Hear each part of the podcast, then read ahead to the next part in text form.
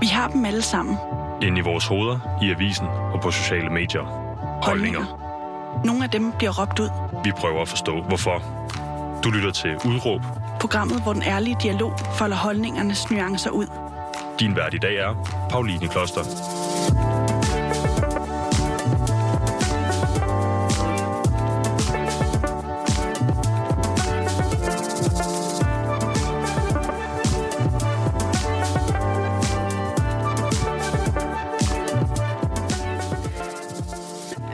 Velkommen til øh, Udråb, hvor vi i dag skal snakke om motivation, vi skal snakke om sport og øh, øh, særligt, hvordan man øh, bliver mere motiveret for netop at lave fysisk aktivitet.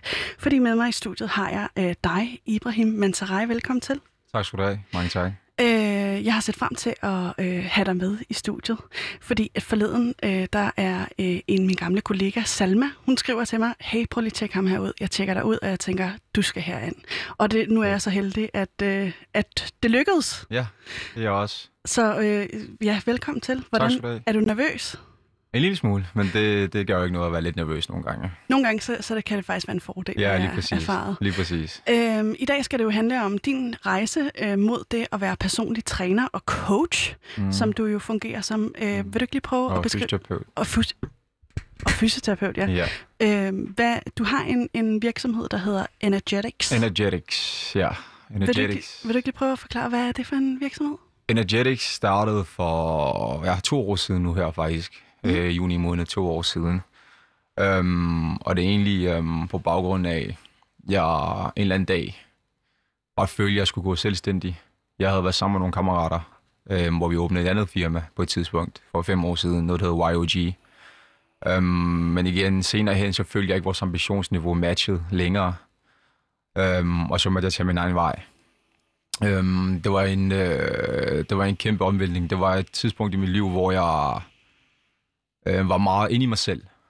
Um, jeg isolerede mig selv med vilje for at fokusere på mig selv og ligesom være i mine tanker, hvis man kan sige det sådan. Fordi du stod også øh, et kritisk sted, kan man vel godt sige, i dit liv, eller et sted, hvor du ikke rigtig vidste, hvad der skulle ske. Ja, derfor lige præcis. Jeg, jeg vidste ikke rigtig, hvad der skulle ske. Øh, Men på det tidspunkt, der for to år siden, hvor jeg startede Energetics, var jeg faktisk allerede gået i gang med, med min uddannelse. Jeg var under øh, hvad hedder det, fysioterapiuddannelsen. Mm. Øhm, så der vidste jeg måske godt et eller andet sted, hvad der skulle ske i forhold til, at jeg vidste godt, at jeg ville blive færdiguddannet fysioterapeut. Men at gå selvstændig, øhm, det var lidt skræmmende. Det var kan lidt jeg totalt godt forstå. Ja, det var lidt skræmmende. Og hvordan øh, den rejse også udfolder sig, den kan vi jo vende tilbage til. Men ja. Ja. jeg tænker, at vi lige først skal have styr på dit udråb. Ikke? Altså, det er sådan ja. en sætning, der kan stå i spidsen, og den er rammerne for hele programmet. Ikke? Ja, Da vi snakkede sammen i går, der øh, skrev jeg noget ned, Ja. øh, og jeg har skrevet to. ja, Så lad os lige tale om, hvad for en du bedst kan lide, og hvad for en du ser dig selv i. Ikke? Så Okay. kan vi lige bum bum. ja. Øhm, øh, den første sætning er, øh, gennem fysisk træning kan man finde sit bedre selv. Ja. Øh, klinger den godt for dig? Jeg synes, den klinger godt. Der er også en anden en, jeg har Mhm. skrevet, ikke? Ja, Og fordi den, tænker jeg, taler mere ind i din fortælling. okay. Øhm, den har jeg skrevet, gennem fysisk træning kan man finde frihed. Den tæller også godt. Skal vi, begge to. øh, men, fordi jeg hælder mest til den der med øh, friheden. Friheden, det er mig. Det er jo det, det er. Ja, altså, det, er jo, det, er jo, det er jo din historie, ikke? Det er Og min det, historie. Det, det er det, du har søgt Det er efter. Også fordi, så lad os, så lad os øh, Lad os holde fast i den. Fedt. Ja. Det er jeg glad for, at du er Ja. med på. Mm. Øh, så den bliver altså, gennem fysisk træning kan man finde frihed. Frihed, ja. Øhm, og jeg spurgte dig i går, hvordan kan det være, at du søger så meget efter frihed? Så sagde du, at det kan være, øh, fordi at jeg er opvokset, eller i, i hvert fald noget af din barndom, i Sierra Ja, Øhm, vil du ikke lige prøve at beskrive, hvad, øh, hvad, hvad er det, hvor, hvor er det du, er det øh, Freetown, hovedstaden? Hvor er det, Freetown hvis hovedstaden. du lige sætter dit scenen for, sådan, hvad er det for, Ja. en, for en familie, du voksede op i på det tidspunkt? Som jeg, også, som jeg sagde til dig i går, det er ikke øhm, noget, jeg går og tænker over til dagligt overhovedet. Men når man øh, står der og skal besvare spørgsmålet, så begynder man at reflektere lige pludselig. Mm. Øhm, og så finder man faktisk nogle svar, fordi man graver dybt. Og, Har du tænkt meget over det, så siden vi talte i går? øhm, ja, det har jeg. Øhm, det gik op for mig, at, øh, at det, det muligvis er på baggrund af, af, af min barndom og min opvækst, og hvor jeg kommer fra, at jeg måske søger den her frihed. Øhm, du spurgte mig i går, om jeg følte, jeg har været forbundet, eller har været, hvad skal Fanget. man sige, fanget. Øh, hvor jeg svarer dig, nej, det føler jeg ikke, men måske et eller andet sted. Øhm, fordi jeg er opvokset øh, under, under en borgerkrig. Mm.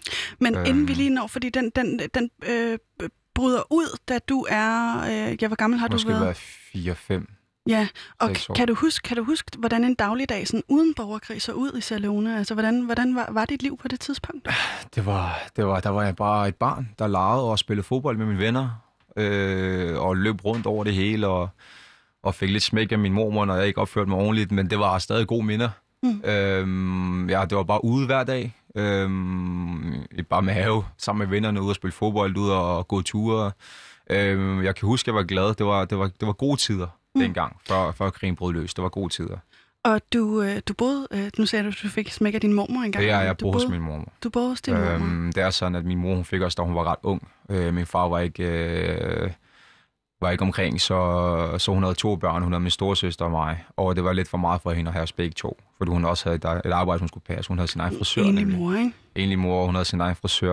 Og hun skulle virkelig arbejde hårdt. Min søster var nogle år ældre end mig, så hun kunne li- lidt passe sig selv. Øhm, øh, men jeg, jeg blev sendt til min mormor Mm. og boede med hende.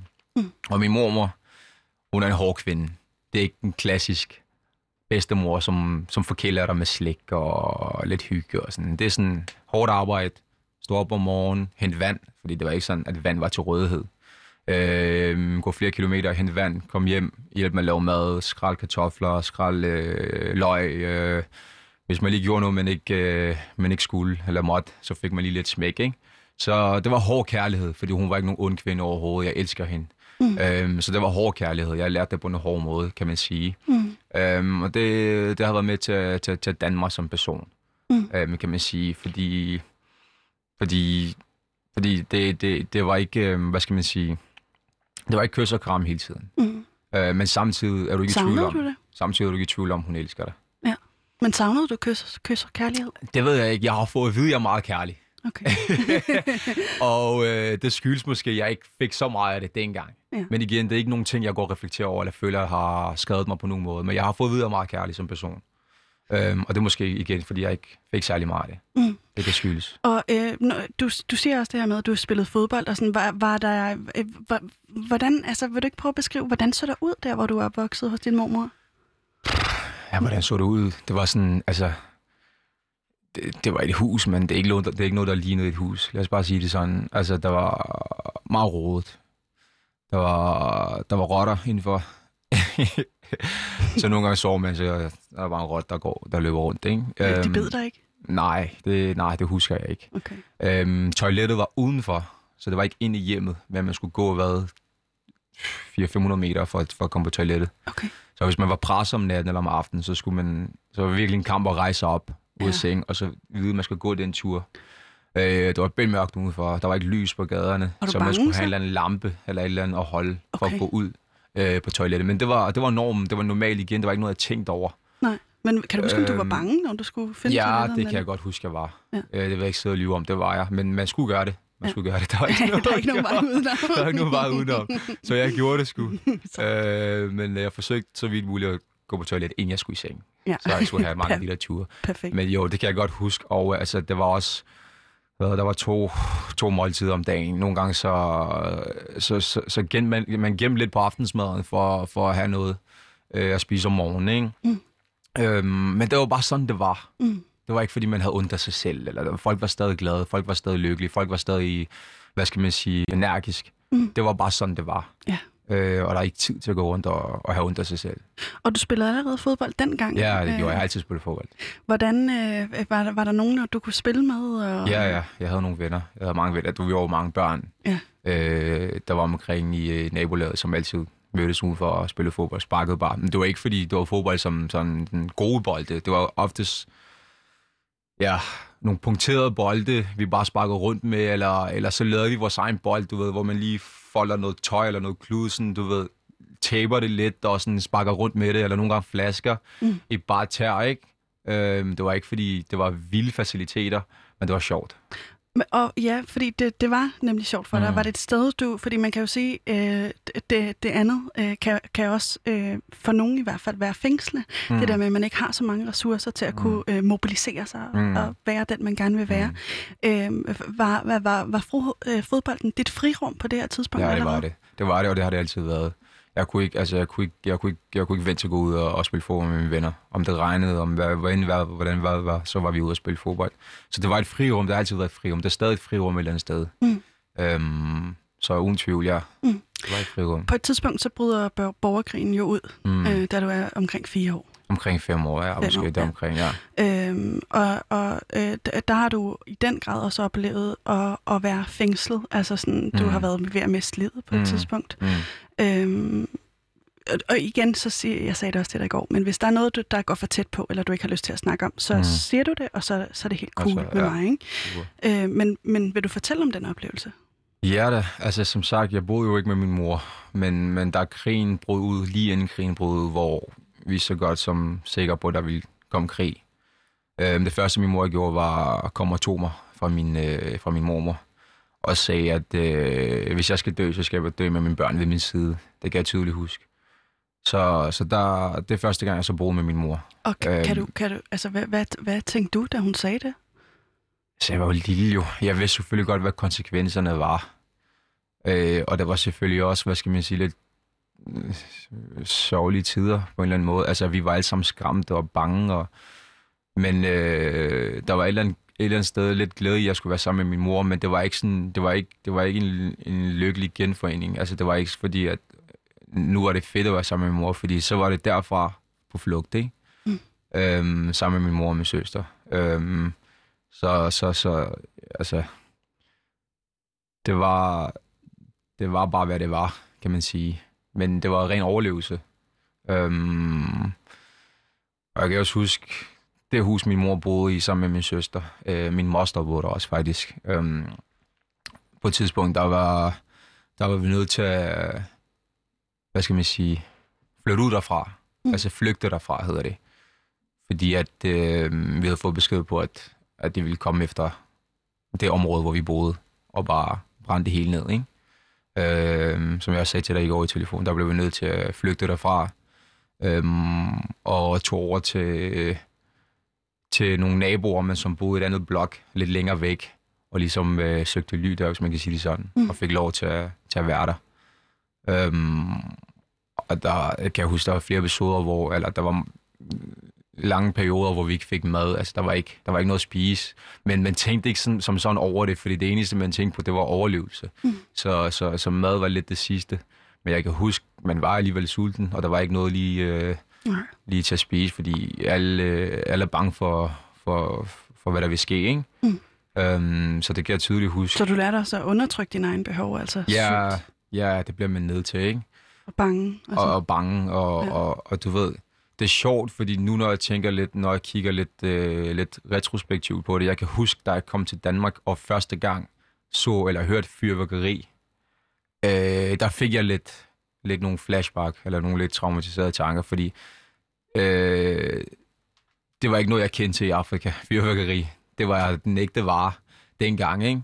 Mm. Og, og når du hørte sådan en lyd, så skulle du bare løbe. Mm. Så i starten, du ved, når man fejrer nytår her, og det, der bare blevet fyret kanonslag, og så var man sådan lidt, hey, hvad er det? Ja, hvad foregår der? Øh, hvad foregår der? Man skulle lige, du ved, vende sig til, at den her, her, her fejrer man faktisk nu. Ja, det, er, det er bare for sjov. ja, det er bare for sjov. Her Ja. fejrer man noget. ja. Dernede, der skulle du løbe for livet, ikke? ja, shit. Øhm, kontrast. Ja, det, en, det var noget af en kontrast. Det tog lidt tid at vende sig til det. Hov, undskyld. Nej, altså, der er mange af de her tanker, jeg ikke sådan rigtig har sagt højt til nogen. Jeg er Det glad for, at du gider at dele det med mig Ja, ja. og dem, der lytter med. Ja, ja. Er det underligt at sige, sætte høj, at sige højt?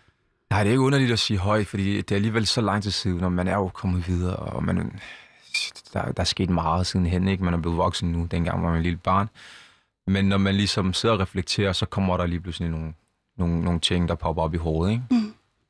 Og øh, en af de ting, og en af de oplevelser, som står rigtig stærkt, det er på et tidspunkt, hvor øh, dig og din familie, plus en lille baby, gemmer sig i et hus.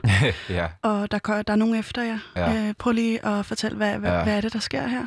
Jeg tror faktisk, det var min lille kusine. Øh, det, der sker, det er, at vi gemmer os i det her hus, som du siger. Det var mørkt, det var om aftenen, og, øhm, og, der, og det banker på døren.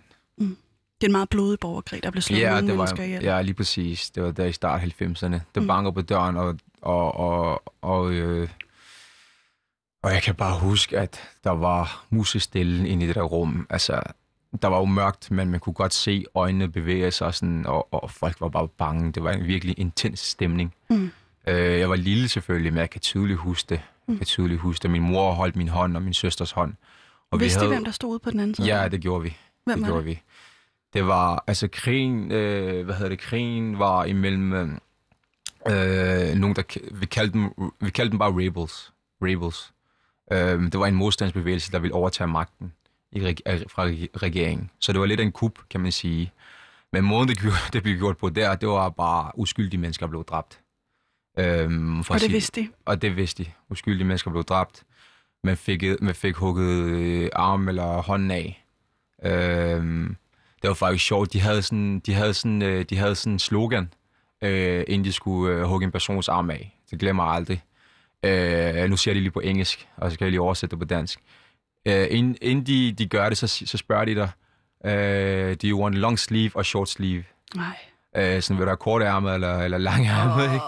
Det er sådan, vil du have hele armen hugget af, eller bare hånden, ikke? Ja, vel øhm, Det kan jeg tydeligt huske, faktisk. Så jo, altså, der var ingen tvivl om, hvem der var udenfor. Og jeg kan huske, øhm, jeg husker det som, det var min, øh, min lille kusine, men jeg er ikke sikker, men jeg kan bare huske, det var en lille baby, der var inde i det rum der. Øhm, og, og I må ikke blive opdaget. Og vi må ikke blive opdaget, og, og, og moren havde selvfølgelig hånden øh, over hendes, hendes mund, men alligevel var vi så bange for, at hun skulle begynde at græde. Fordi så ville lige være afsløret. Fordi så ville vi være afsløret, og så, og så, så ved vi, hvad der vil ske, ikke? Mm. Men øh, heldigvis, altså den dag, der igen skæbnen, kald det hvad du vil, øh, hun var helt stille. Ja, det er fantastisk. Og hun var helt stille. Og der gik noget tid, de banker på, og så tror jeg, de, de blev lidt, de fik nok, eller mm. de tænkte, der ikke var nogen derinde, og så gik de videre, ikke? Mm. Øhm, så det er sådan noget, man aldrig glemmer. Ja. Det er sådan noget, man aldrig glemmer, fordi det var så intenst. Ja. Øhm, men ja. Der er en anden meget intens situation, som jeg tænker også har øh, været med til at forme dig, øh, som også står tydeligt i dine erindringer. Du var på et tidspunkt ved at blive øh, likvideret. Det var vi. øh, vi var flere, det var ikke, altså, Nej, det var ikke kun Vi var været måske en 20-25 mennesker, der blev legnet op på sådan en hovedgade Øh, det hele var jo i ruiner, jo bygningerne var sprunget, altså bum, bum, sprunget i luften. Og, og du er under seks år også på det Og jeg var under seks år, det var sådan, at vi skulle ned på knæ, og så armene bag nakken, ikke? Og klar til at blive skudt. Og så bare klar til at blive skudt, ikke? Øh, det glemmer jeg sgu aldrig, det der. Øh, det er sjovt, jeg snakker nogle gange med min søster om det. Sådan, tænk en gang, vi var der, ikke? Men det, der så sker lige det øjeblik igen, skæbnen. Altså, Øh, det, der sker lige det øjeblik, det er, så flyver der en helikopter forbi, fra, fordi vi havde øhm, en modstands, eller hvad skal man sige, en, øh, en, øh, vi fik de, de nigerianske styrker ind i Sierra til at hjælpe øh, med at bekæmpe de her. Og de hed, øh, de hed Ekomok, eller sådan noget, tror jeg, de hed. Så de fløj forbi med helikopter i lige det øjeblik, lige det moment, og så flygtede de. Øh, og så var det bare et sted, ikke? Øh, så det var også en episode hvor man var Var det også skæbnen? Der er ikke et andet ord for det, tror jeg. Nej. Blev, gjorde, det, øh, gjorde det noget ved, ved din måde at øh, opfatte øh, dig selv på? Livet? Ja, det, det, altså den dag i dag, så er jeg sindssygt taknemmelig for, hvor jeg er, og hvad jeg har været igennem, og hvad jeg har opnået. Øhm, så et eller andet sted, måske i underbevidstheden, har det gjort. Øhm, der, det, altså alle de ting, der, der sker og er sket med mennesker, er ligesom med til at danne os mm. til den, vi er i dag. Ikke? Så det er alt sammen noget, man tager med. På et tidspunkt, der flytter, øh, flygter I til øh, Ghana? Gambia. Gambia. Ja. Noget med G. Noget med G. Tæt på. Tæt på det overhovedet ikke. I'm sorry. Øh, i flytter, flygter til Gambia. Ja, det gør vi. Øh, og der har du faktisk en, en relativt god tid. Øh, det, er, det er, I er der i et år, og det er kort tid for inden, øh, at I skal til Danmark. Hvor, øh, hvordan, hvordan har du det i Gambia? Det var en god tid. Øh, det var en god tid. Det var lidt tilbage til, til de, de, de tidlige år i Sierra med fodbold øh, med vennerne. Og vi gik på en privatskole, hvor, hvor det er en international skole, mm. hvor vi snakkede engelsk. Øhm, så jeg fik ikke lært sproget eller noget. Men det var en god tid. Det var en tid, hvor øh, der var flere af os børn fra Sierra Leone, der havde flyttet til Gambia. Det var ikke kun min søster og mig. Øh, nu min, altså min kusine og fædre og sådan noget. Så vi var måske en 5-6, øh, der boede hos øh, vores, øh, vores farmor i Gambia, som tog sig også alle sammen. Øhm, og der kan jeg bare huske, det var gode tider. Det var tider, hvor man var sammen med øh, sine fædre og kusiner og, og bare havde venner og spillede fodbold. Mm. Det var gode tider. Mm. Og der, øh, der får du på et tidspunkt at vide, at du skal til Danmark. Mm. Øh, hvad, hvad, hvad, hvad, hvad forestiller du dig? Har du noget begreb om, hvad det er? Og, altså, hvordan er det for dig for den besked? Altså, det, det, det er svært at, at forklare til en, en europæer, tror jeg, eller en, der ikke har været i den situation, øh, hvor stort det er for en, en person, der er født i Afrika, i fattigdom i Afrika. Fordi der er også nogle mennesker, der har det godt i Afrika, øh, som ikke vil til Europa.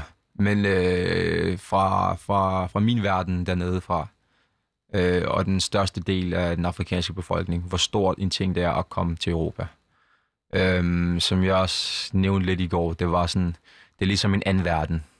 Det er en verden, hvor vi forestiller os dernede, at alt er godt, og det er sådan, alle er rige, og alle har det godt, og øhm, så da vi fik at vide, at vi skulle, øh, vi skulle øh, til Danmark, det var virkelig en af de største øjeblik, kan jeg huske, for min søster og mig. Fordi det er ikke nemt. Det er ikke nemt. Øh, det, kræver, det kræver økonomi først og fremmest, og selv det er ikke nok. Held, øh, kontakter og så mange andre ting. Ikke? Mm. Vi ser jo de her flygtninge, der svømmer og mister livet. Og, så det, det, det er også bare for, for, for, for at belyse, hvor, hvor svært det er, og hvor meget folk gerne vil. Øhm, så nogle gange, når jeg ser de der ting i nyhederne, så får jeg sådan lidt flashback af, hvordan det var. Fordi det er virkelig det, man vil. Man vil for alt i verden gerne forlade, forlade det sted, hvor man er, for at komme hertil. Mm. Øhm, for at få et bedre liv. Øhm, simpelthen. Så det var en stor dag, det var en stor nyhed, og vi var, ja, ja det glemmer jeg ikke. Øhm, du kommer til, øh, du er mellemlander. Da, da, I tager, da, da I tager mod Danmark. Prøv lige at beskrive den situation. ja, jeg er mellemlander i Belgien. Øhm, og så ser man for første gang nogensinde, i hvert fald i virkeligheden, øh, høje bygninger, øh, veje, lyskrys, øh, hvide mennesker over det hele. Havde du set hvide på det her tidspunkt? Øh, meget lidt. Øh, I Gambia, ikke? Meget lidt. Øh, men det var ofte sådan turister, og sådan, hvor de små børn bare løb efter dem, for at røre dem nærmest, ikke? Øhm, øh, ellers var det kun i tv, i fjernsynet, i film og sådan noget, ikke? Øhm, og skulle komme til, til, til Belgien der og se alle de ting, sådan, okay, nu er det her foran enagtigt. Alt det, du har set i tv, du ved, biler, lyskryds, som sagt, øh, du ved, orden på en eller anden måde, orden, du ved, struktur. Du kan se forskellen. Du kan virkelig se, at du er et helt... Det er nærmest som om, man er, man er en anden planet på en eller anden måde, i forhold til, hvor man kommer fra. Øhm, og så kan jeg huske, da vi øh, inde i lufthavnen, og så skulle vi skulle for første gang ind i en elevator. jeg skulle for første gang ind i en elevator. Og så åbner døren, så går vi ind, min søster her, lukker den. Så tænker jeg, okay, går der nogle, øh, nogle sekunder, så var vi lige pludselig et helt andet sted. Så kigger min søster og jeg på hinanden, hvad fanden er det, der foregår? Hvad tænkte du der på? Hvad er sådan, hvad er det sådan, er det sådan en tidsmaskine, eller hvad? Altså, det ene øjeblik er vi på første sag, lige pludselig er vi på femte sag, vi kigger sådan der på hinanden. Og jeg kan bare huske, vi sagde ikke noget, vel? Sådan lige der, fordi der var andre mennesker. Men vi var sådan, okay. Det var, Sygt nok. altså, trapper, glem. Ja. trapper, ikke? ja. Det var meget sjovt. Det glemmer jeg heller aldrig. det var det meget jeg. sjov. kan altså godt forstå. Særligt, når man har haft indtryk af, at det er en tidsmaskine. Det er det, der, præcis. What? Men det er et helt andet sted nu, hva'? Ja. Og I kommer, øh, øh, efter, efter den her oplevelse, der kommer I til øh, øh, Danmark. Ja, Øh, du bliver bosat på Frederiksberg ja, af alle steder. af alle steder. Hvor- Hvordan, øh, hvordan, hvordan er det for dig? Det var, altså igen, vi kommer jo til Danmark igennem en kontakt, som min mor havde mødt, som boede her i Danmark, som var i Gambia på ferie og havde mødt ham, ikke? Øh, han var så den, der ligesom hjalp os med papirarbejde og alle de der ting for at komme til Danmark. Så han havde, øh, han havde lejlighed på Frederiksberg, så ham boede vi hos Mm. øh, de første år, de første to år. Og det var dig, din søster og din mor? Og min mor, ja. Ja. Min mor var i Danmark øh, nogle måneder før os, tror jeg, okay. eller et år før os. Så kom min søster og jeg sammen. Øhm, hvad hedder det? Ja, så boede vi der på Frederiksberg på Ivers, år, kom. Ivers, Iversvej. Okay. Ja, jeg var 7 år, ja. Øh, et meget øh, rigt område. Det ved jeg nu. Ja, ikke også? Det hele for mig var rigt dengang. Ja, ja. Hvordan, øh, hvordan, hvordan var det for dig at, at blive bosat der på Frederiksberg, og kunne du føle dig hjemme, eller hvordan? Det gjorde jeg ret hurtigt, og det gjorde jeg igen ret hurtigt på grund af fodbold. Øhm, jeg, har altid, jeg har altid været god til at tilpasse mig. Øh, jeg tror, det har været på grund af fodbold selvfølgelig. Øh, jeg fik hurtigt nogle venner, fordi øh, igen ham med min, øh, min mors ven der, kendte nogle, nogle af de små drenge i lokalområdet. Så han introducerede mig hurtigt til dem og sagde, hey, tag ham her, han kan godt finde at spille fodbold. Så var jeg bare i gang med det samme nærmest, ude i gården og spille fodbold. Mm. Øhm, så, så jeg faldt ret hurtigt til, øh, synes jeg. Jeg kunne ikke sproget selvfølgelig, så det var meget sådan tegnesprog, og, men fodbold det er et sprog, alle forstår. Mm. Og så længe du er god til det, så snakker du det rigtig godt.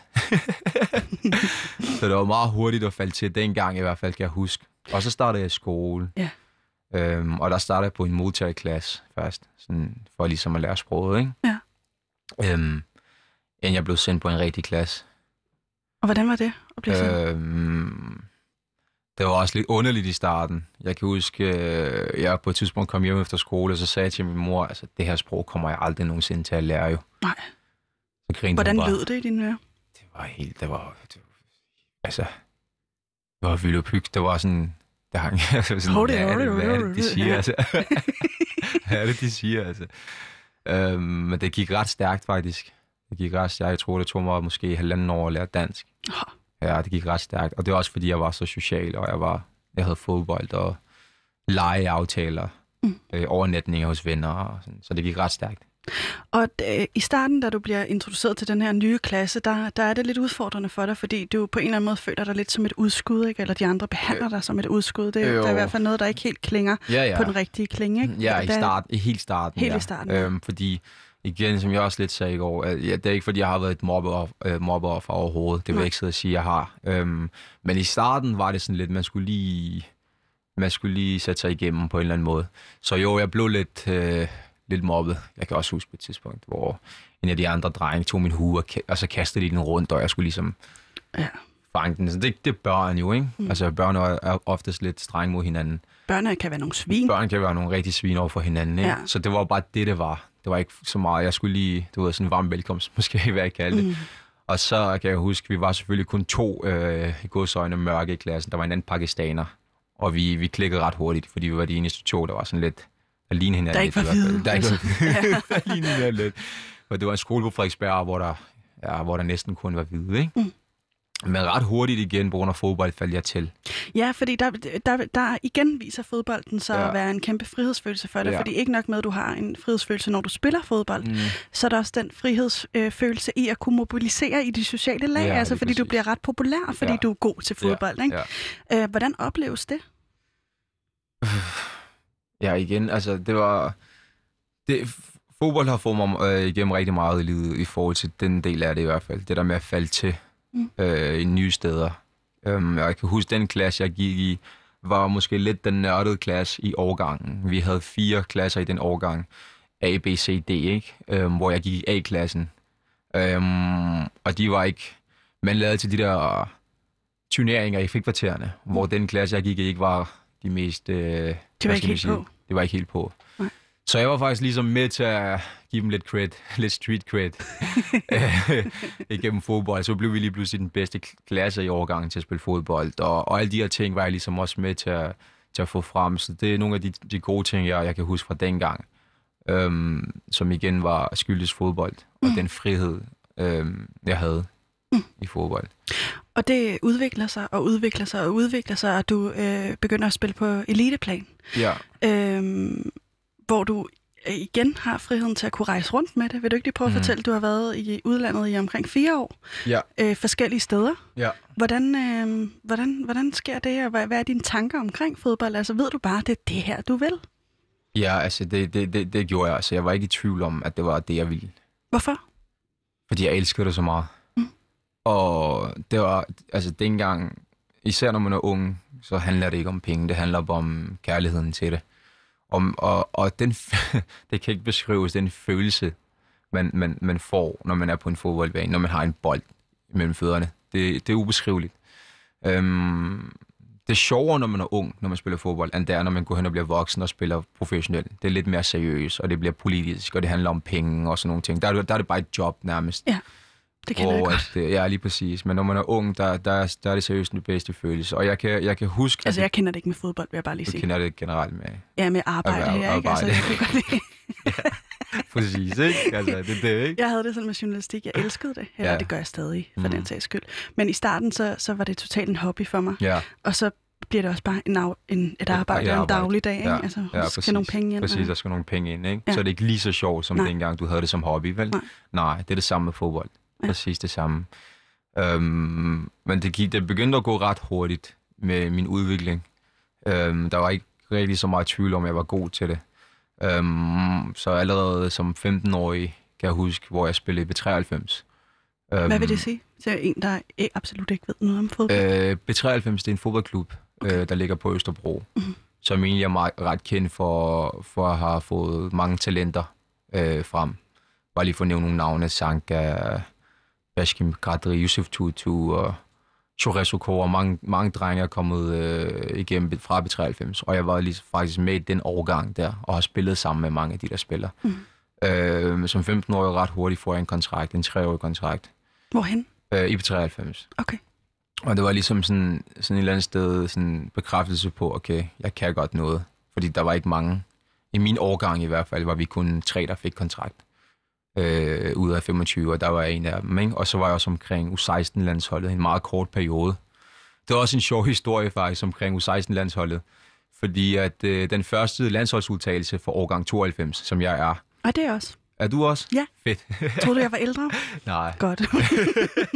Ej, jeg, jeg glæder mig til at blive ældre. Det, Der var jeg omkring det i hvert fald. Øh, sådan en samling, hvor det skulle udtales, for, hvor man skulle spille den første landskamp der, kan jeg huske. Øhm, og jeg kan huske vores, vores, vores kære Christian Eriksen, som gik ned med hjertestop her nogle dage siden. Mm. Og dejligt at høre, han, han har det bedre. Han var også med omkring dengang, kan jeg huske. Okay. Øhm, der, der skulle landsholdet så udtages til at spille, fordi vi havde haft sam, øh, samling øh, en uge, og så nu skal vi vælge de 18, der skulle spille den første landskamp der for, for, for årgang 92 øh, mod Tyskland. Og så blev vi alle sammen kaldt ind enkeltvis øh, var til samtale. nervøs? Jeg var sindssygt nervøs. Og det var bare drømmen. at Det var bare til. drømme at komme og så spille for landshold. Jeg er jo ikke Ja, født i Danmark, og du er mand, ja. kommet hertil, og jeg lige pludselig måske skal spille på landsholdet, ikke? Ja. Og så sker der det, jeg kommer ind til møde, og jeg får at vide, jeg er med, fordi jeg har gjort det godt. Øhm, og så var jeg selvfølgelig glad. En time senere blev jeg kaldt ind øh, igen af landstræneren. Og, så, og det var Glenn Redersrom, han er Superliga-træner den dag. Han kaldte, de kalder mig ind igen, så siger de, Ibrahim, vi har, lige, um, vi har faktisk lige opdaget, at du ikke har dansk pas. Du har ikke dansk statsborgerskab. Så du må faktisk ikke spille. Det er Øh, du må ikke spille kamp for os. Du må gerne øh, selvfølgelig træne med, men du må ikke spille en officiel landskamp, fordi du ikke er dansk statsborger. Det vidste jeg jo ikke var et krav dengang. Jeg var bare med, fordi jeg fik at jeg skulle med. Så det var, det var lidt et hårdt slag, men øhm, så kom jeg ikke med der. Og så fik jeg blev stadig inviteret til, til Fordi du samlingerne. ikke havde dansk fordi jeg pas. ikke havde dansk pas. Fuck, det er lort. Ja, sådan er reglerne jo, Ja, ikke? Sådan er reglerne. Fuck regler. Men det kan jeg godt huske. Det var sådan lidt. Og så senere hen, så, så, så var jeg ikke længere god nok. Altså sådan, da jeg så fik det, ikke? Og du fik også adskillige skader, men øh, jeg, jeg bliver nødt til lige, fordi nu har vi kun 20 minutter tilbage. Mm. Vi mangler at snakke om sindssygt mange ting. Ja. Ikke? Du rejser rundt i forskellige lande. Du Jeg rejser er, rundt i forskellige lande. Du er i øh, Jeg er i Wales. Wales. Jeg er i, um, hvad hedder det, Finland. Ja. Og jeg er i Spanien, og jeg er i England, London. Og du lever af det på det her tidspunkt. Ja, Øhm, Spanien er det sidste stop. Spanien er det sidste stop. Og der sker der noget. Øh, du har haft nogle skader allerede på det her tidspunkt. I lang tid før det. Men ja, Ja. vi startede allerede i Cardiff, i Wales. Hvad, hvad, hvad kan vi bare... Er det, er det den samme skade, der bliver er ved med at blive skade. Det er Det er forskelligt. ikke den samme skade, men den sidste skade, som jeg fik i Cardiff, var den værste. Det var en, øh, noget, der hedder en akillescene tendinopati. Mm. Øh, det er en kronisk betændelsestilstand i akillescenen. Øhm, Så du har den stadig? Jeg har den faktisk stadig. Jeg har den faktisk Hvor stadig. meget, hvor meget påvirkede det dig på det tidspunkt, da du fik den? Når jeg stod op om morgenen nogle gange, gik der en halv time, før jeg kunne gå ordentligt. Når jeg løb, så var det et helvede. Det er som om, der er en, der stak en kniv i hælen på dig, når du løb. Altså, det er virkelig ubeskriveligt. Og du bliver ved med at spille fodbold? Ja, jeg var på smertestillende og sådan nogle ting. øhm, men ja, sådan er det jo. Mm. Så var jeg i Spanien der til sidst, og så... Da jeg kommer til Spanien, der havde jeg boet i udlandet cirka, cirka 3,5, næsten fire år. Ja. Og så var det stadig det samme. Stadig den samme rutine med skader og alle de her ting. Så fik jeg bare nok. Og du havde, du havde også et langdistanceforhold, som næsten havde kørt alle fire år, ikke? Jo, er fem år. Fem år? Er fem år. Okay, jeg, så... Jeg var sammen med en, jeg en pige i fem år, ja. Hold kæft. Og så, ja, så var hun, så valgte hun at, så valgte hun at have en, øh, en, øh, en affære, øh, som jeg så finder ud af. Og det var ikke derfor, men, men Hvad lige det øjeblik, lige det øjeblik var det ligesom dråben. Det var nok, det var ligesom lige, lige det sidste, hvor jeg tænkte, okay, jeg skal bare hjem igen. Hvor jeg for første gang i mit liv nogensinde fik hjemvej. Og lige pludselig savnede Danmark og savnede at være hjemme, mm. som jeg ikke havde gjort på et eneste tidspunkt inden da. Men det var ligesom det sidste, så tænkte jeg, jeg skal bare hjem nu. Jeg skal hjem og finde ud af, hvad, fanden jeg skal med mit liv. Fordi det også gik op for dig på en eller anden måde. Det her, det, det gik op for mig, det her, det går ikke. Jeg kan ikke blive ved med at genoptræne og træne og genop, det kan jeg ikke. Så jeg tog hjem, tog hjem. Øh, fik et job som lærervikar. Og hvordan har du det på det her tidspunkt? Altså, fordi du, du har jo drømt om at være fodboldspiller hele dit liv, og pludselig skal du hjem ja. Og være lærervikar, egentlig uden nogen reel plan, Ja. ikke? Hvordan, hvordan Jeg havde det? ikke nogen plan. Mm, altså, det det. Jeg, det, jeg vidste ikke, at jeg skulle hjem og være lærervikar. Jeg, jeg, jeg skulle bare hjem. Ja. Så jeg havde ikke nogen plan. Og det der med, at man skulle flytte hjem igen til sine forældre, ikke? Altså sådan, når man var ude i fire år, boede alene, selvstændig i alle de her lande, og så nu skal man lige pludselig hjem igen i sit gamle værelse, ikke? Du ved, alle de her ting. Det var sgu lidt hårdt. Øh, psykisk, det var sgu lidt hårdt. Men igen, jeg er ikke typen, der ligesom, hvad skal man sige, kører rundt i tingene. Jeg, jeg har det sådan bare videre, videre, videre, videre hele tiden. Øhm, så, så, så jeg vidste bare, at jeg skulle, at jeg skulle ovenpå igen. Og det er måske, det er måske en, en sportsmand-mentalitet, men jeg vidste bare, at jeg skulle videre. Jeg, skal, jeg har ikke tid til at gå rundt og, og tænke på alt det der. Så det var bare videre, jeg fik mig et job som lærervikar. Jeg var der næsten fuld tid, og så spillede jeg ved siden af i AB. Og så der øh, i mellemtiden havde jeg en mentor, en ældre herre, min ven René, en familieven, som jeg oftest har kaffe, kaffe hvad hedder det, aftaler med, hvor vi sidder og snakker om livet, og du ved, det er bare fedt at snakke med en, der er ældre end en selv, og har mere erfaring end en selv, som man kan lære fra, ikke? Ja, og du har heller ikke haft nogen farfigur igennem. Altså, Ikke gennem årene, nej. Nej. Min far er kommet tilbage senere hen i billedet. Okay. Øh, men øh, dengang, de tider, der var han der ikke. Der var det min mor, min søster og mig, ikke? Så René, han var ligesom den her fædre figur, ikke? Øhm, og så sidder vi en dag og, og drikker kaffe, øh, som vi har gjort så mange gange, og så sidder vi og snakker om, hvad, hvad min næste skridt skal være. Mm. Så sad vi faktisk der og udtænkte en hel plan. Ikke noget, vi skrev på papir nødvendigvis, men vi udtænkte en hel plan. Faktisk før jeg fik jobbet som lærervikar, så sagde han til mig, det var, det var faktisk der, vi havde snakket. Så sagde han, okay, Ibrahim, det der skal ske nu, det er, at du, skal, du er en ung mand, du skal tjene penge, så du skal finde dig et job. Mm. Du skal finde en klub. Det var faktisk før jeg begyndte at spille i AB. Du skal finde en klub, fordi du skal spille fodbold. Så det er sjovt, det er sjovt senere hen, efter jeg blev færdig uddannet, øhm, bare lige for at spole frem, mm. hvor at igen var det René, der stod uden for en, øh, hvad hedder det, eksamensværelset, ja. og lykkeønsker mig med blomster. Så står vi og snakker om på ting på, der for tre et halvt år siden, havde vi lagt en plan, og alt er gået efter plan. Jeg skulle, øh, jeg skulle få et job. Jeg skulle finde en klub. Jeg skulle få en uddannelse. Alle de her ting, som vi havde planlagt, var gået fra punkt til bræk. Mm. Og han var der fra starten til slut. ja, det Så det var virkelig en, en, en, en, en smuk ting, faktisk. Vi stod der og krammede og var sådan, fedt mand, sindssygt. Og det, du søger ind, og det, det, er, det er jo ikke nogen hemmelighed. Det er svært at blive fysioterapeut. Nej. Der, der er mange om budet. Ja, lige præcis. Øh, og du beslutter sig for, at det er det, du skal. Er det let for dig at omstille dig til at, at, at skulle være fysioterapeut? Det var, det var ja, både og, fordi at, øh, vi, vi finder frem til beslutningen, fordi at, igen, jeg vidste ikke, hvad jeg skulle. Jeg begyndte at tænke på alt muligt urealistisk. Altså CBS, og jeg ved ikke, jeg er ikke engang god til matematik. Jeg ved ikke, hvorfor jeg tænkte på CBS. altså, det var en drømmeverden, men Ja, jeg tænkte bare, at jeg skulle tjene penge nu. Ikke? Ja. Så René han sagde til mig, Ibrahim, okay, tag lige en slapper. Find ud af, hvad, hvad vil du lave? Hvad er du god til? Og hvad kan du se dig selv lave? Og så sad jeg der, jeg vidste ingenting. Du vil bare få Jeg vidste ingenting. Så siger han til mig, hvad med fysioterapi? Det var ham, der fik det, ideen frem. Så fortæller han ligesom, hvad man kan gøre. Og sådan, Jamen, det er ligesom i forlængelse af din sport, og du har oplevet så mange skader på egen hånd, så du kender lidt til det praktiske med genoptræning på egen krop og alle de her ting. Du mangler bare det teoretiske viden. Kunne det ikke være en god idé? Så sagde jeg, jo, selvfølgelig. Ja, selvfølgelig. Så gik vi i gang med at søge kvote 2. Og øh, det år der er tilbage i 16, hvor jeg søgte, var det en mest eftertragtet uddannelse, og jeg kom ind. Første så det var hug. helt sindssygt. Første hug, ja. Ja, hvordan, prøv lige, altså, fordi øh, jeg kender godt, at der er mange om budet, og man Ja. ikke har let ved tingene. Ja. Altså, hvordan, hvordan, øh, hvordan er det for dig? Det var vanvittigt. Altså, fordi så lige pludselig, så, så, så, havde, så var der ligesom lys for enden af tunnelen igen. Så vidste jeg godt, nu, okay, jeg har faktisk en fremtid. Mm. Jeg har en fremtid. Var du blevet i tvivl om det? Lidt. Ja. Jeg, jeg var i hvert fald i en identitetskrise. Mm. Øh, det var jeg, fordi nu var jeg ikke længere Ibrahim fodboldspilleren, øhm, som, som havde været min identitet hele livet. Og jeg var ikke i tvivl om, at det var fodbold, jeg skulle. Og jeg har altid været bange kan jeg huske. Siden jeg var barn, har jeg altid gået med de her tanker ind i mig selv. Hvad nu, hvis jeg ikke bliver fodboldspiller? Hvad gør jeg så? Og det er igen det der med, at man tiltrækker måske noget, man ikke ønsker. Mm. Så man siger, jeg, jeg vil ikke have det her, så tror man, man ikke får det, fordi man ikke ønsker det, men det er omvendt, det man får det faktisk.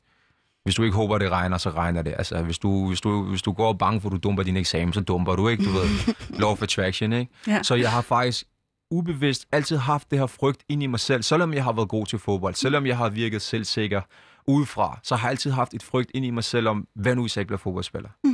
Og så er det faktisk det, der sker. Jeg Men det er jo også det, der har gået igennem i hele dit liv. Altså det er, det er fodbolden, til trods for, at der, har- du har øh, opvokset i meget kontrastfyldt kultur. Mm. Så, så har fodbolden ligesom været dit frirum hele tiden. Jeg Ja. forstår fandme godt, det er en identitetskrise. Altså det er jo Ja. dit fundament. Ja, ja, ja, Øh, det må være syret. ja. Øh, men mega dejligt, du kommer ind der på fysioterapeutuddannelsen, og det gør du så. Altså, Ja. Og du, du begynder at arbejde med det, og, og øh, på et tidspunkt, som du også lige beskrev før, så begynder du at starte øh, Energetics. begynder at starte Energetics. Og det der med Energetics, det var en periode igen, hvor jeg var i en svær periode. Efter jeg havde gået fra de her kammerater, jeg havde virksomheden med, og der var nogle venner, der havde mange penge og, og, og mange ressourcer, så vi åbnede vores eget træningscenter. Så tanken igen om at skulle gå fra dem, hvor der var en økonomisk sikkerhed, der var, der var sparringspartnere, der var, der var folk, man kunne dele idéer om. Og lige pludselig skulle jeg gå alene og starte mit helt eget firma. Havde du en Øh, klar idé om, hvad du ville? Ja, det var det havde jeg. Jeg havde en klar idé om, hvad jeg ville. Mm. Jeg, jeg havde en vision, og jeg havde ambition. Og det var derfor, jeg gik fra dem, fordi det ambitionsniveau ikke matchede. Altså, eneste de, var, var- de var højere. De var højere. Øh, de Nej, var, min var- var, højere. ja. Ja. min var højere. De havde økonomi, det havde jeg ikke. Jeg var på SU, men jeg vidste, hvor, hvor jeg ville hen. Ja. Øh, så visionen, den har altid været der, og den, det er altid, det, den dag i dag kører det stadig efter den, den plan, jeg havde dengang for to år siden, hvor jeg startede det. Men det var en periode, hvor jeg begyndte at meditere rigtig meget. Okay. Øh, jeg begyndte at meditere rigtig meget. Hvorfor gør du det? det ved jeg ikke. Det er igen det der med, at jeg var meget inde i mig selv mm. og i mine egne tanker.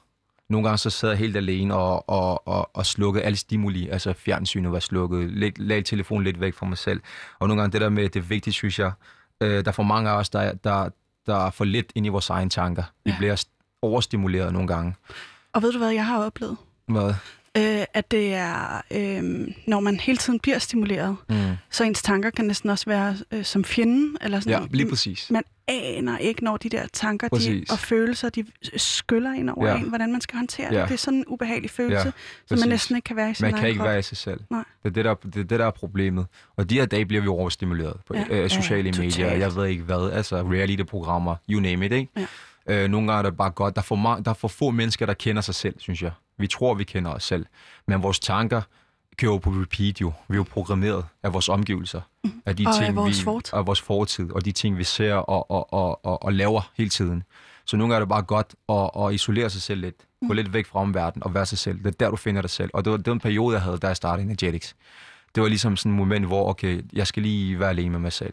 Jeg beskriver mig selv lidt som en, en social introvert. Jeg elsker at være alene, men jeg er god til at være sammen med mennesker. Så det var en periode, hvor jeg virkelig var introvert. Mm. Øhm, og så begyndte jeg at meditere der tidligt om morgenen, og, sådan, og så begyndte jeg bare at få de her idéer. Jeg begyndte bare at få de her idéer, og jeg dyrker mig energi. Hvad vil Øhm, det sige? det vil sige, jeg tror, jeg tror på energi. Mm. Jeg tror på alt omkring os er energi. Øh, og det er ikke noget, der forsvinder. Det, er noget, der, det, er bare, det ændrer bare form.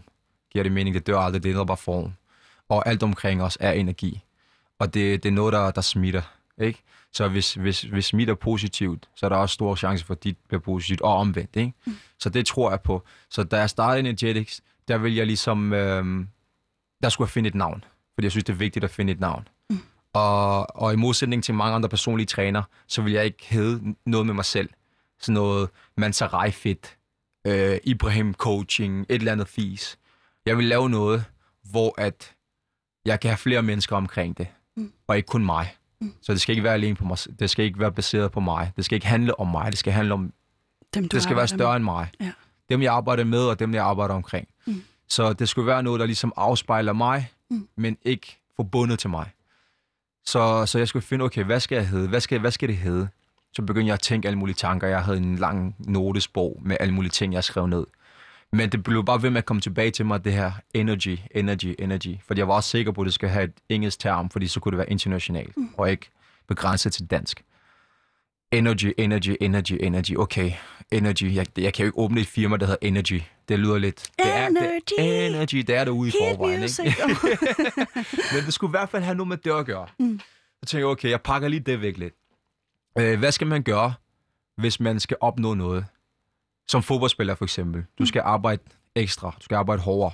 Hvad, hvad har jeg altid skulle hele mit liv? Jeg skulle kæmpe hårdere. Ekstra. Jeg skulle lave det ekstra. Mm. Hvad skal du gøre for at adskille dig? Du skal være lidt ekstra. Så fik jeg lige pludselig en idé om at slå de to ting sammen. Øh, okay, hvordan slår man energi, energy og ekstra sammen? Mm. Extra energy, det kan du ikke, det kan, du ikke, det kan det ikke hedde jo. Nej. Forstår du, hvad jeg mener? Ja, det forstår jeg så godt. Så tænkte jeg okay, energetic, fordi når man træner, man udløser energi. Energetic, okay, det lyder godt, det begynder at ligne noget. Okay, X.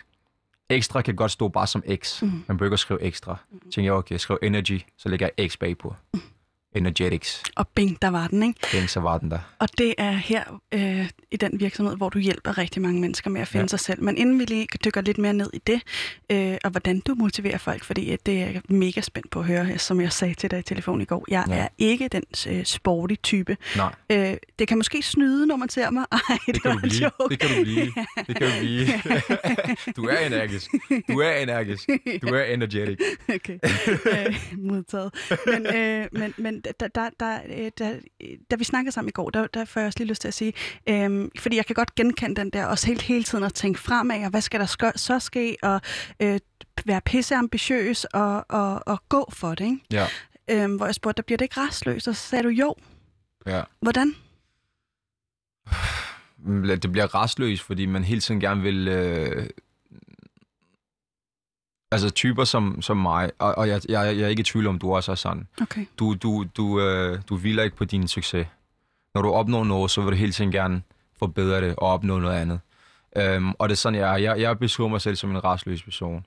Um, og for mig er det vigtigste, det er frihed, som jeg også sagde til dig i går. Frihed før penge. Fordi frihed, det, det, det, det er ikke noget, du kan, du kan... Altså, frihed er lidt forbundet med tid. Og tid er ikke noget, du kan, du kan købe. Det er ikke noget, du kan få tilbage. Så for mig det er det vigtigste. Og det er også derfor, jeg valgte at være selvstændig, i stedet for at søge et arbejde, efter jeg blev færdig uddannet. Mm. Fordi selvom jeg arbejder dobbelt så meget som folk, der arbejder fuldtid, så har jeg stadig en følelse af, at jeg har frihed. Fordi det er mit eget. Jeg kan lave et hul her, og så komme til et interview. Mm. Og så rykke klienten en anden gang.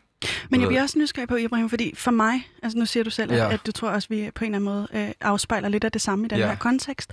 Og for mig kan det også være sådan en, øh, skal være helt ærlig at sige, min restløshed tror jeg også handler om en flugt fra reelt at være i mine følelser. Ja, Gør det det for dig? det, det kan godt være. Jeg har ikke så meget tid til at være i mine følelser, fordi jeg er så Men Du vælger det også, ikke? Jeg vælger det også. Ja. Så det kan du have ret i. Igen, der er mange af de her ting, jeg ikke går og reflekterer. Jeg ved ikke, om det har noget at gøre med... Måske flygter jeg fra nogle ting, uden jeg ved det. Har du fået det bearbejdet nogensinde, alle de der sindssyge oplevelser, du har haft? Nej, overhovedet ikke. Overhovedet ikke. Så det har også været din overlevelsesmetode og flytter. Ja, måske. Altså, jeg har ikke bearbejdet de der ting, men igen, jeg føler ikke, det er noget, der har traumatiseret mig, mm. og måske er det ikke noget, jeg siger til mig selv, men jeg føler ikke, det er noget, der har påvirket mig, de ting, jeg har oplevet i en tidlig alder. Mm. Øhm, og jeg ved, der er folk derude, der har det 10 gange værre end mig selv. Selvfølgelig skal man ikke sammenligne sig med andre, men nej, jeg har ikke fået hjælp for det. Mm. Men jeg har heller ikke følt, jeg har haft behov for, for hjælp. Fordi du også hele tiden øh, tænker nyt og øh, har succes med det, ikke? Ja, det tror jeg. Øhm, jeg, øh, skal vi ikke tale om, hvordan, man, hvordan du går til dit arbejde, og det her med, at hvordan man gennem fy, øh, fysisk træning øh, både kan være mere fri, men også mere øh, altså finde sig selv. Hvordan oplever du det, at du hjælper andre til det gennem dit arbejde? Det synes jeg er det bedste. Altså, som jeg også sagde til dig i går, nogle gange, når jeg får de her nærmest kærligheds- kærlighedserklæringer fra mine klienter, der skriver en lang roman om, hvordan jeg har hjulpet dem, og hvordan jeg har været med til at, hvad skal man sige, øhm, forbedre deres skade, eller et eller andet. Altså, det, det er sådan den følelse, det, det, det, det kan man blive afhængig af. Mm. Øhm, og, og, og min måde ligesom at arbejde med folk på, det er lige så vel altså, på det mentale, som det er på det fysiske, men igennem det fysiske. Fordi jeg, jeg føler og tror på, at igennem fysisk aktivitet, så får vi også en bedre mental sundhed. Det er min overbevisning. Hvorfor det? Fordi du får en følelse af, af- glæde. Du får en følelse af energi. Du får en følelse af overskud. Jo mere fysisk aktiv du er. Øhm, og det kan være ubehageligt. Og problemet er, at mange mennesker... Øh, fordi, fordi det der er ved det, det er, hjernen er jo ligesom, hvad skal man sige, hjernens hovedopgave er at beskytte os. Mm. Uh, at vi skal have det godt. Det skal helst ikke være ubehageligt. Det er derfor, mange mennesker elsker at være i deres comfort zone. Træning er ubehageligt. Træning er pisse ubehageligt. Det er Det, hårdt. øh, det hader jeg. Ja, altså jeg, jeg, jeg hader og elsker at træne. Okay. Jeg hader også at træne nogle gange, men det er pisse ubehageligt, fordi hjernen vil ikke have det. Hjernen vil helst ligge på sofaen, spise pizza og se en film. Fordi hjernen vil altid gerne have, vi har det godt. Mm. Kan du følge mig? Ja. Men, men, men det sjove er, igennem de her ubehagelige, hvad skal man sige, oplevelser og situationer, det er jo ligesom der, man vokser som person. Og det er ligesom der, du finder ud af, hvem du er i virkeligheden, når du overkommer det. Og det gør du, og det kan vi. Øhm, så for mig, igennem fysisk aktivitet, det ubehag, der er i det, på den anden side, er du, hvad skal man sige, en bedre version af dig selv. Og, og det har jeg hele tiden i tankerne, når jeg arbejder med, med mine klienter, med mine medlemmer. Jeg siger til dem, prøv at høre, det er hårdt. Det er fucking hårdt, men du kan godt. Du kan godt. Øhm, og for mig er det også vigtigt at, at, at efterleve de ting, jeg, jeg, jeg jeg prædiker eller siger til folk. Fordi så ved jeg med mig selv, at jeg er ærlig i det, jeg siger. Mm. Og, jeg, og jeg kan være mere troværdig. Og jeg kan sige det med hjertet, fordi jeg ved, at jeg selv gør det. Og du er også på den måde en, øh, mm, en rollemodel. Du inspirerer andre mennesker til, at, til netop at tage sig selv alvorligt, og ikke mindst deres fysik og psyke. Ikke? Ja, lige præcis. Hvordan, øh, hvordan er det for dig at have den, den status? Status. For at lyst til at kalde det. Altså, Ja. det ved jeg ikke, om jeg er malplaceret. Nej, altså, jeg tror, der er nogle mennesker, der måske vil øh, beskrive det på den måde. Øhm, og jeg synes også, det er fedt, der er mange unge drenge, som jeg træner, som siger, at jeg er en kæmpe inspiration for dem. Og det er jeg glad for. Øhm, fordi at øh, hvis du igennem, altså når du inspirerer folk, er det også nemmere at motivere dem. Som jeg også sagde til dig i går, det der med motivation. Øh, godt nok er det noget af det, vi skal snakke om i dag, men, øh, men motivation er ikke sådan helt noget, jeg vil sige, jeg dyrker. Øhm, jeg vil hellere sige, at jeg vil gerne være en rollemodel, jeg vil gerne inspirere folk, fordi når jeg inspirerer folk, så er det nemmere for mig at, at motivere folk. Fordi motivation, det er noget, der kommer og går. Mm. Nogle mennesker kan være sindssygt motiveret et øjeblik, og det andet øjeblik, så ligger de flade på sofaen. Ikke? Mm. Så det er noget, der kommer og går. Men hvis du inspirerer folk på daglig basis, så er det også nemmere at motivere dem. Fordi så kan de se, at okay, du gør det faktisk selv. Mm. Du snakker ikke bare. Mm. Du gør det. Og du, du er med os herude. Du træner selv. Du løber med os. Øh, så på den måde, så, så, så er det nemmere at motivere dem, synes jeg. Og øh, hvis du skulle have mig i gang, for eksempel, ikke? Ja. Hvad vil, hvordan griber man sådan en opgave an? Så vil jeg sige til dig, at glem motivation. Tag en beslutning. Det er en beslutning. Alt er en beslutning. Beslut dig for, at du gerne vil i gang. Og glem den skønne dag, hvor du bliver motiveret. Fordi den kommer og går. Måske kommer der ikke en dag, hvor du bliver motiveret. Men du skal tage beslutningen. Øh, det, er det, det er det samme som, når du står op om morgenen. Ikke? Det er også en beslutning, om du trykker snus, altså snus, Mm. eller om du står op. Det er en beslutning. If, you, if you snooze, you lose. Præcis. Det hele er en beslutning. Ja. Skal jeg spise pizza, eller skal jeg spise øh, en sund ret, øh, ret? Det er også en beslutning. Men, men, men, men det, det er hjernen jo. Hjernen vil altid gerne have det, der er mest behageligt for os. Du ved, hjernen vil gerne have, at vi, vi, vi bliver liggende om morgenen, fordi det, det regner udenfor, det sneer, og det er koldt. Så det er mere behageligt at ligge ned under dynen, fordi det er rart. Mm. Det er så der, man skal tage en beslutning. Er det aldrig svært for dig? Jo, jo. Jeg skal ikke sidde her og lyve. Det er det. Det er en kamp. Det er en mental kamp. Det er en kamp hver dag. Mm. Men det er også en fed følelse, når man vinder den kamp. Jeg siger altid til folk, den første kamp om dagen, det er kamp mod dynen. Især om vinteren. Det er den første kamp om dagen. Og vinder du den kamp, så er du allerede godt i gang. Altså, det, det, det, det er det hver dag. Det er det virkelig hver dag. Men du Der- gør det alligevel. Men jeg gør det alligevel, fordi det er en beslutning. Når du først siger til dig selv, det er faktisk en beslutning, jeg skal ikke motiveres. Nej. Jeg skal tage en beslutning. Mm. Og så gør du det til en vane. Ja, Ibrahim, det var sgu, hvad vi nåede i dag. Perfekt. Altså, jeg er mega glad for, at du øh, vil komme og øh, være min gæst. Ja, Ibrahim Mansarai. jeg er også glad for, at jeg måtte være din gæst. Det var en fornøjelse. Tak, det er jeg glad for, Selv at du tak. synes. Jeg takker. Øhm, jeg hedder Pauline Kloster, og jeg håber, du har kunne finde noget motivation i det her program. Øhm, det er i hvert fald tanken. Ja. Øh, min producer hedder Vitus Robak, og øh, produktionsselskabet er øh, Rakkerpark Productions. Vi er tilbage igen øh, meget snart. ja, øh, tak fordi du har lyttet med derude.